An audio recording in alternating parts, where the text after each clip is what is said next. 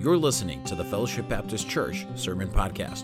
Fellowship Baptist Church is located in Clark Lake, Michigan. Today, we're very excited to have a special guest preaching for us for our revival services.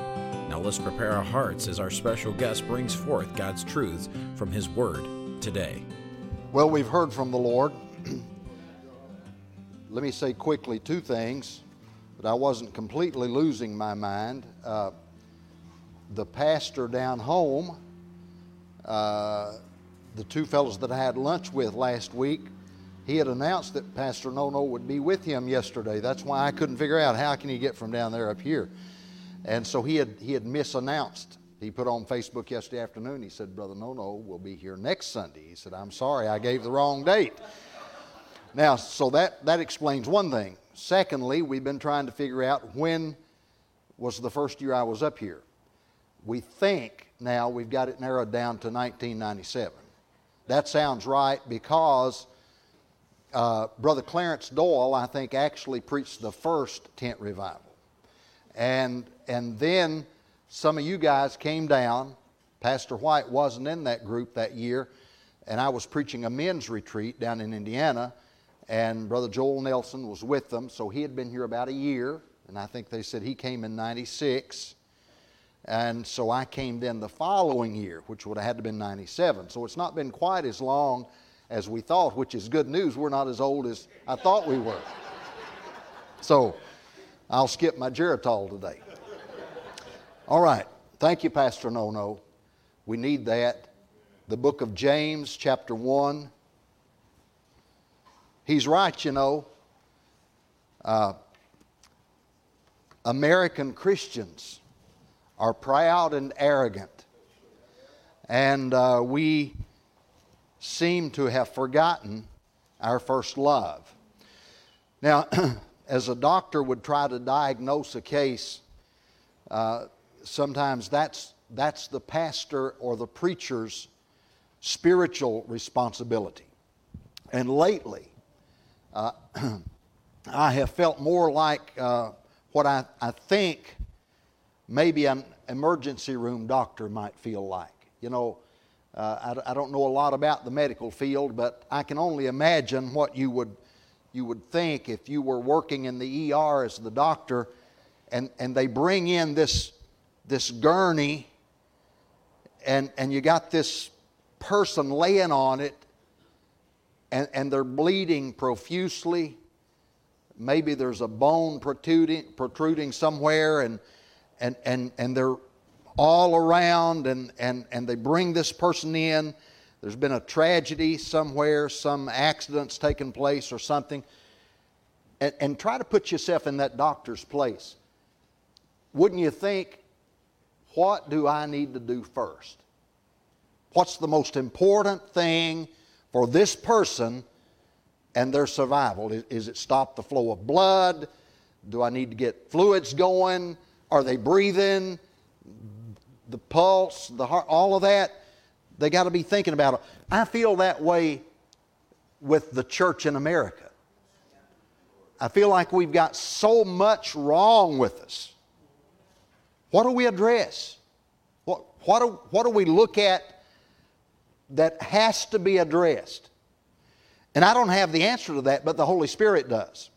Now, I want to I want to read a little say a little, read a little more, and I'll be done. And I've, I've read after some men that, that can say it much better than I can.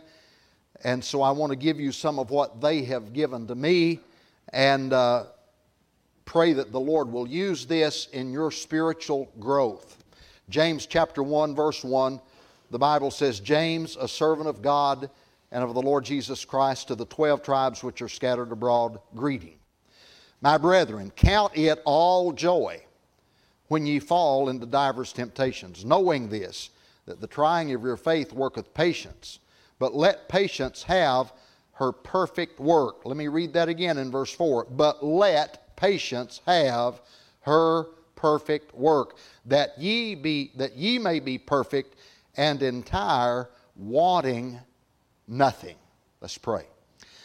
Father, we pray tonight that as you have spoken, that you will continue to speak to our hearts.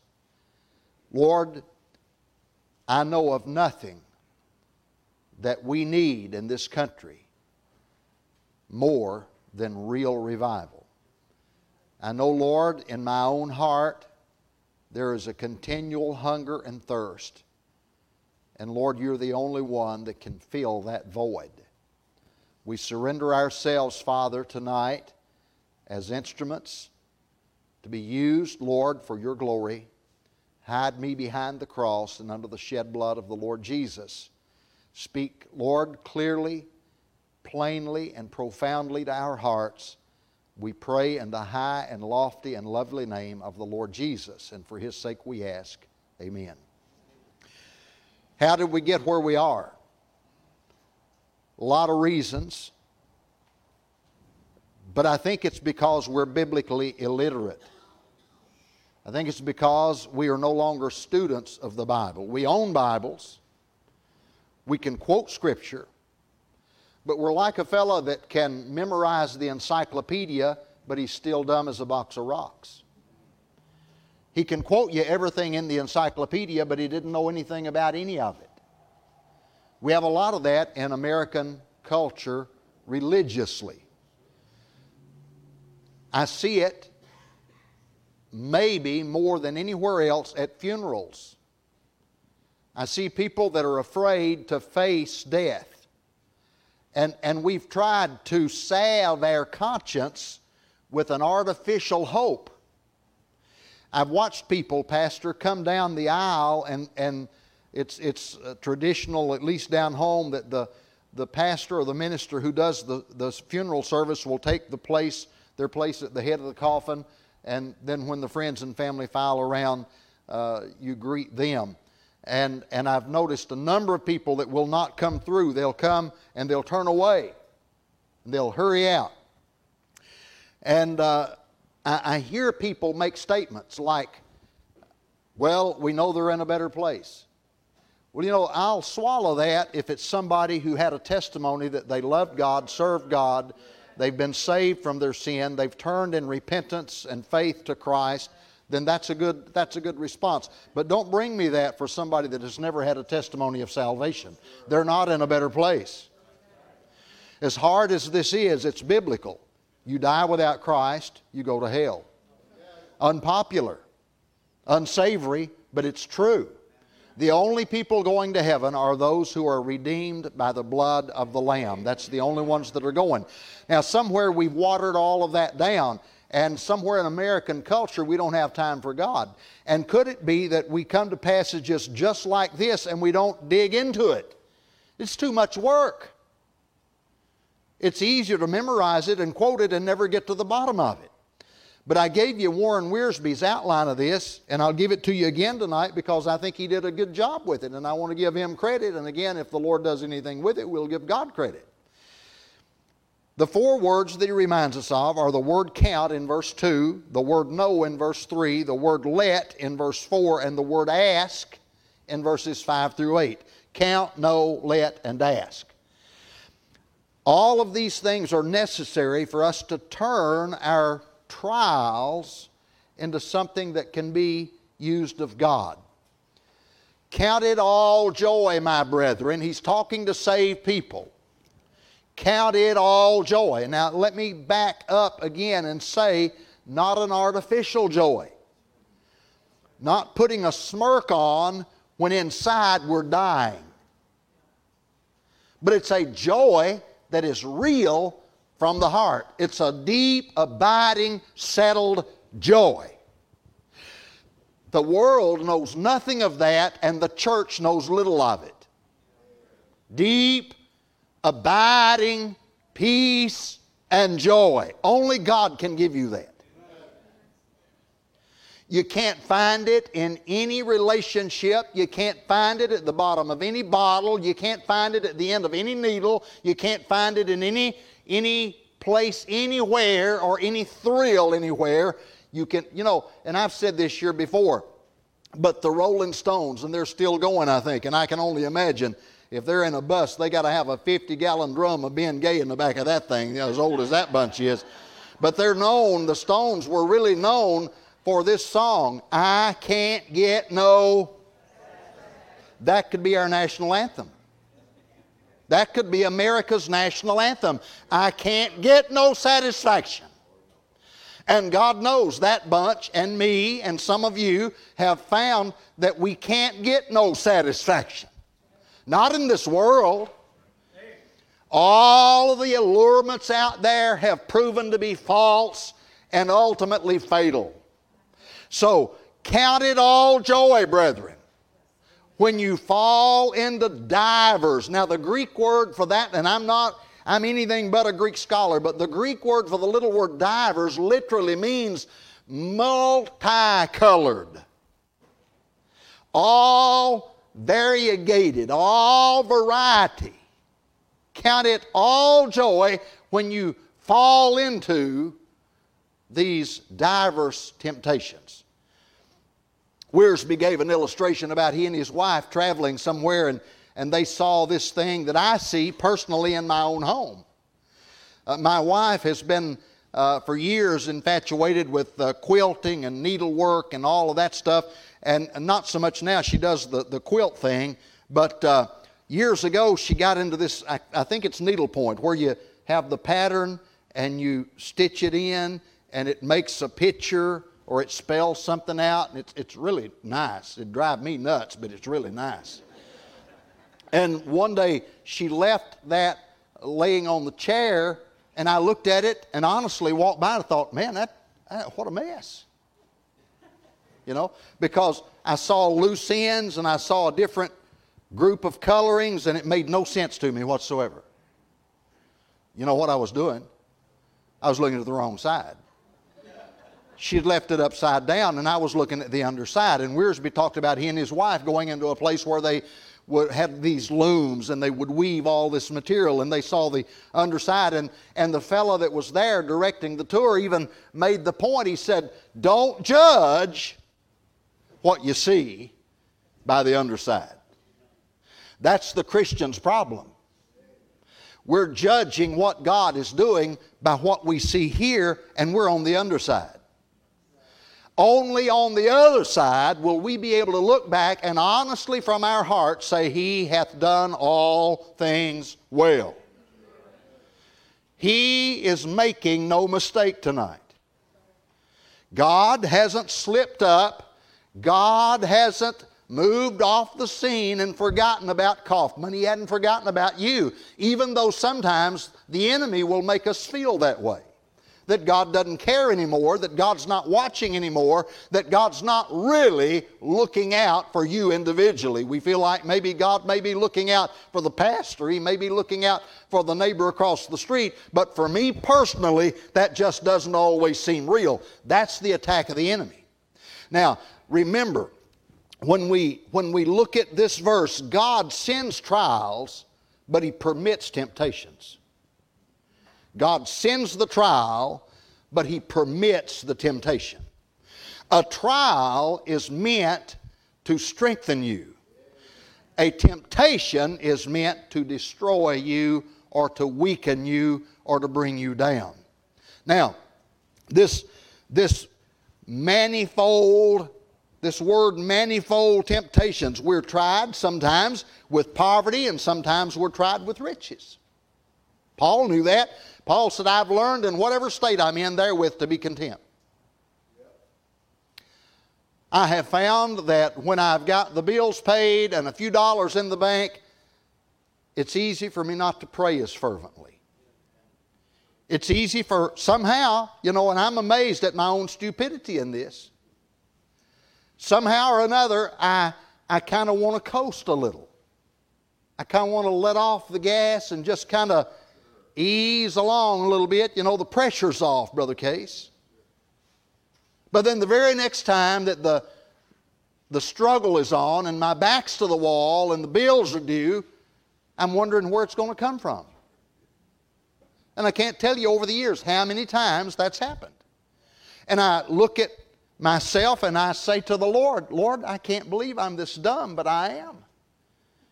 And, and Lord, here I am again, and I don't know how you're going to do it. But he always does it. He always, somehow, not early, not late, but right on time, comes through.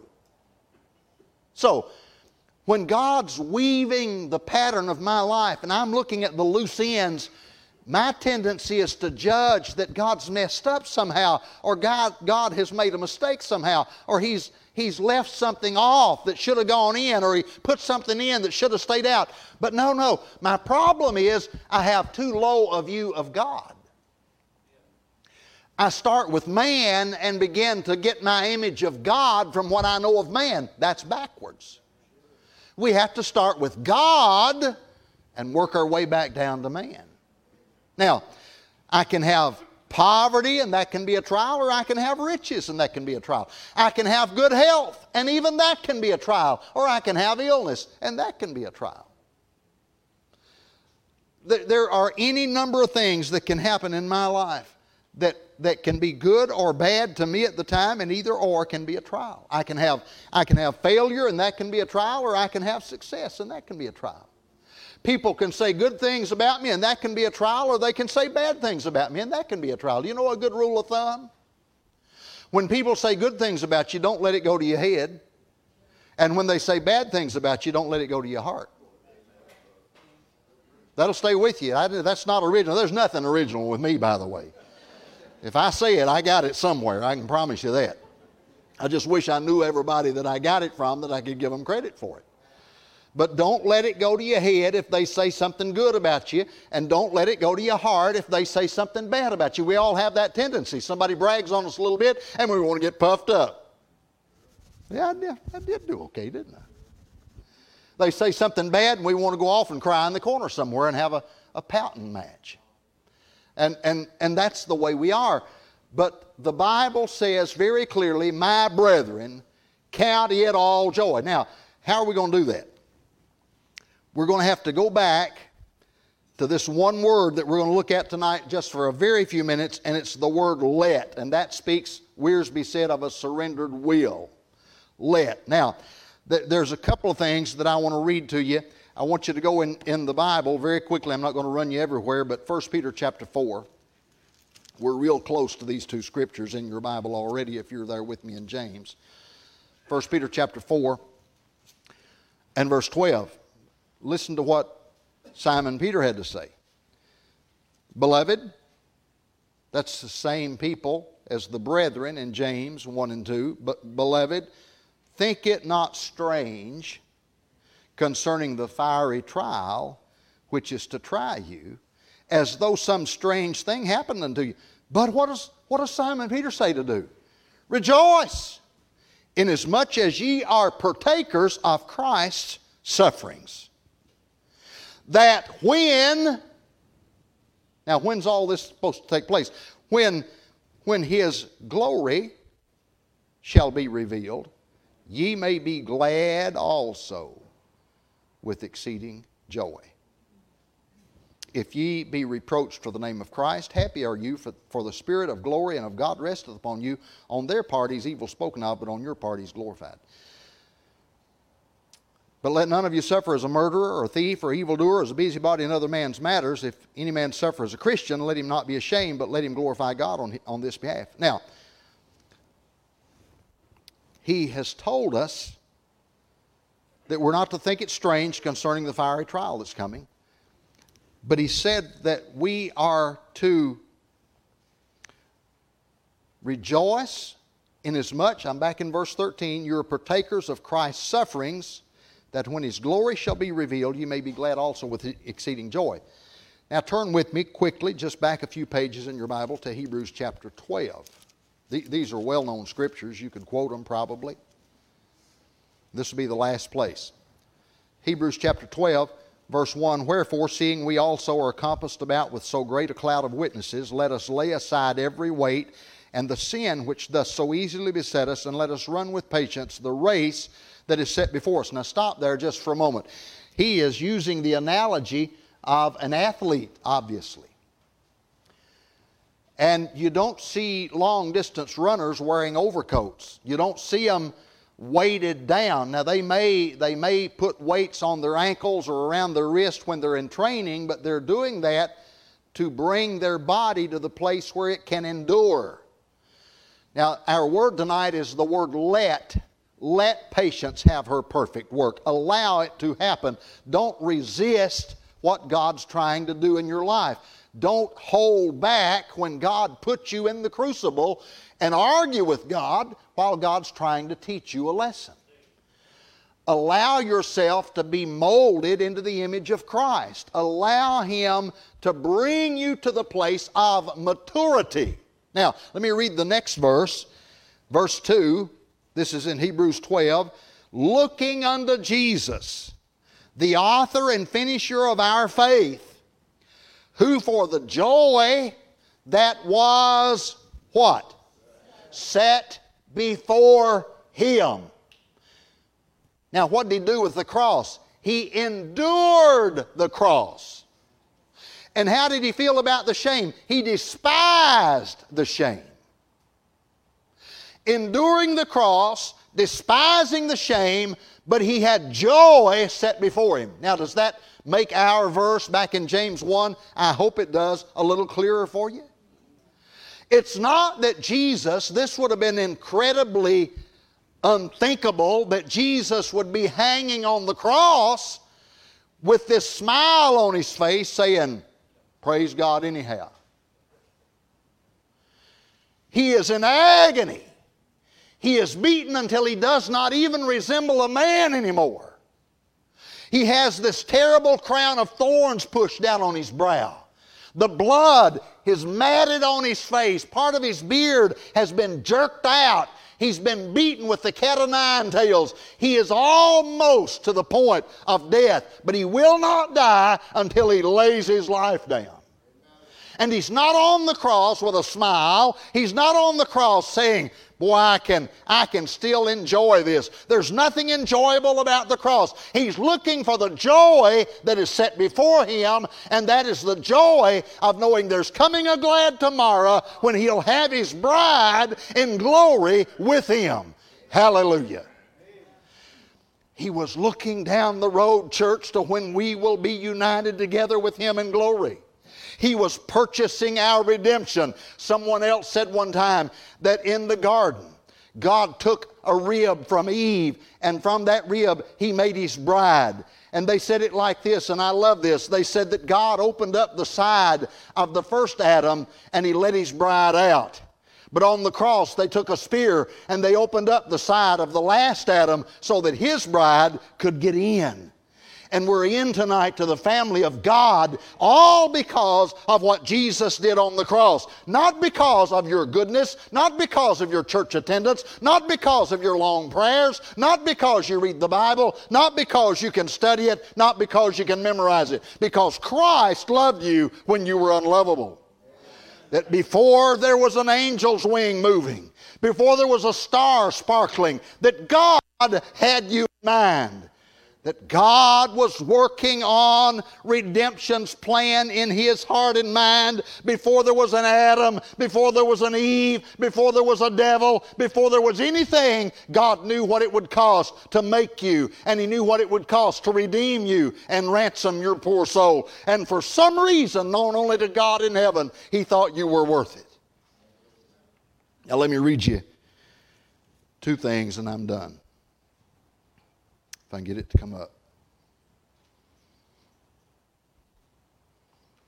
Boy, isn't technology great?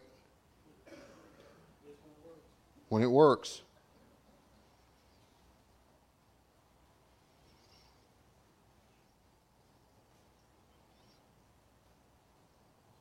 Well, it just locked up.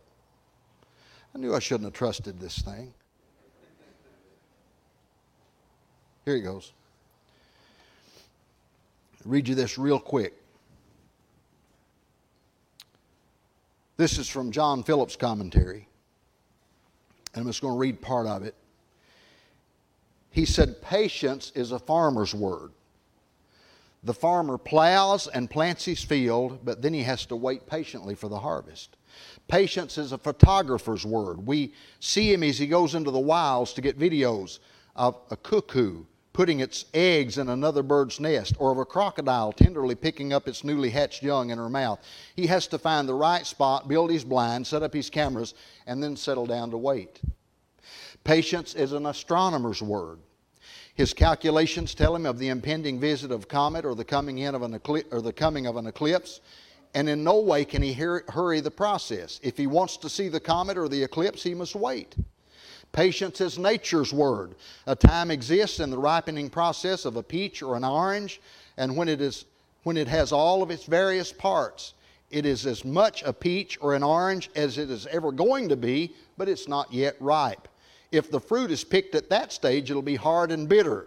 Much fruit that is sold today is like that. The tomatoes are red and round or, and ripe, or so they seem. The peaches are beautiful in color, shape, and texture, but they've been forced in the growing process and they've been picked too soon. The result is disappointing. The tomatoes are hard and dry, the oranges are sour, and the peaches are tasteless. They've been picked before they're ripe. Impatience has spoiled the process. Is that going on, Christian, in your life? Patience is God's word. God is never in a hurry. God's word to us is wait. It takes time for the earth to complete its journey around the sun. It takes time for the tide to come in. It takes time for a child to grow into a man or a woman. And it takes time to bring a person to full maturity in Christ. We live in the day of fast food restaurants, instant news, and instant entertainment. We try to carry all of this hurry over into spiritual life.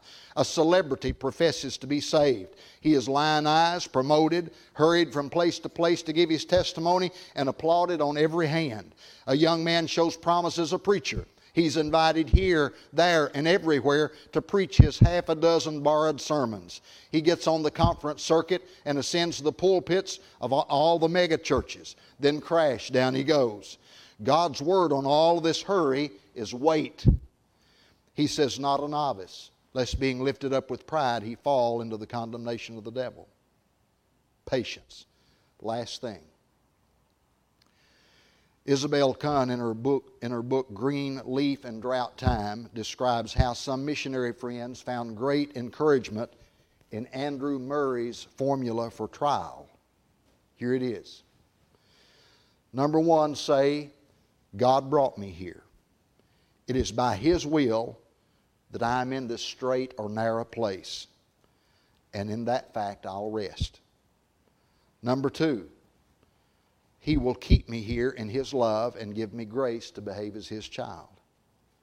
Number three, then He'll make the trial a blessing, teaching me the lessons He intends for me to learn. Number four, in His good time, He can bring me out again. How and when, He knows. So let me say I am one, here by God's appointment, two, in His keeping, three, under His training, and four, for His time. If you can get those lessons down tonight, church, you'll have personal revival. Quit trying to ripen the fruit of the Spirit in your life and let God do it. Quit trying to produce the fruit and let God produce it. I come from an apple growing section down in Kentucky. There's a large apple orchard not far from where I live, and I know the owners there. And those apple trees, you know, are a, an unusual thing to me because I, I, I come by there at a certain time of the year when the leaves are off, and they're the ugliest trees I've ever seen. It's Haney's Apple Orchard outside of Somerset, Kentucky. And, and the reason they're so ugly is they've pruned them.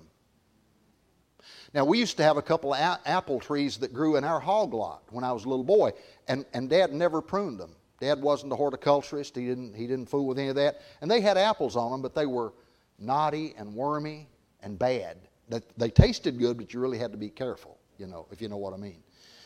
And, and yet, Haney's, this apple producing place, has ugly trees but wonderful fruit. Beautiful fruit. You know why? They have to prune those trees back so all the growth doesn't go to the limbs, it goes to the fruit.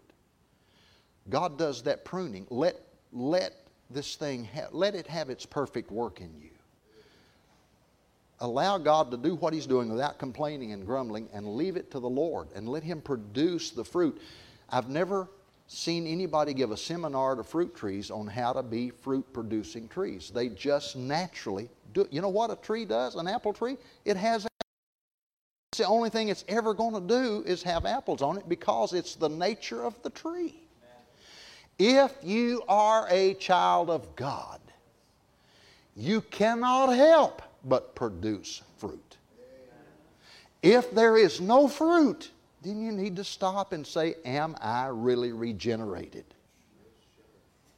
Have I been to Calvary?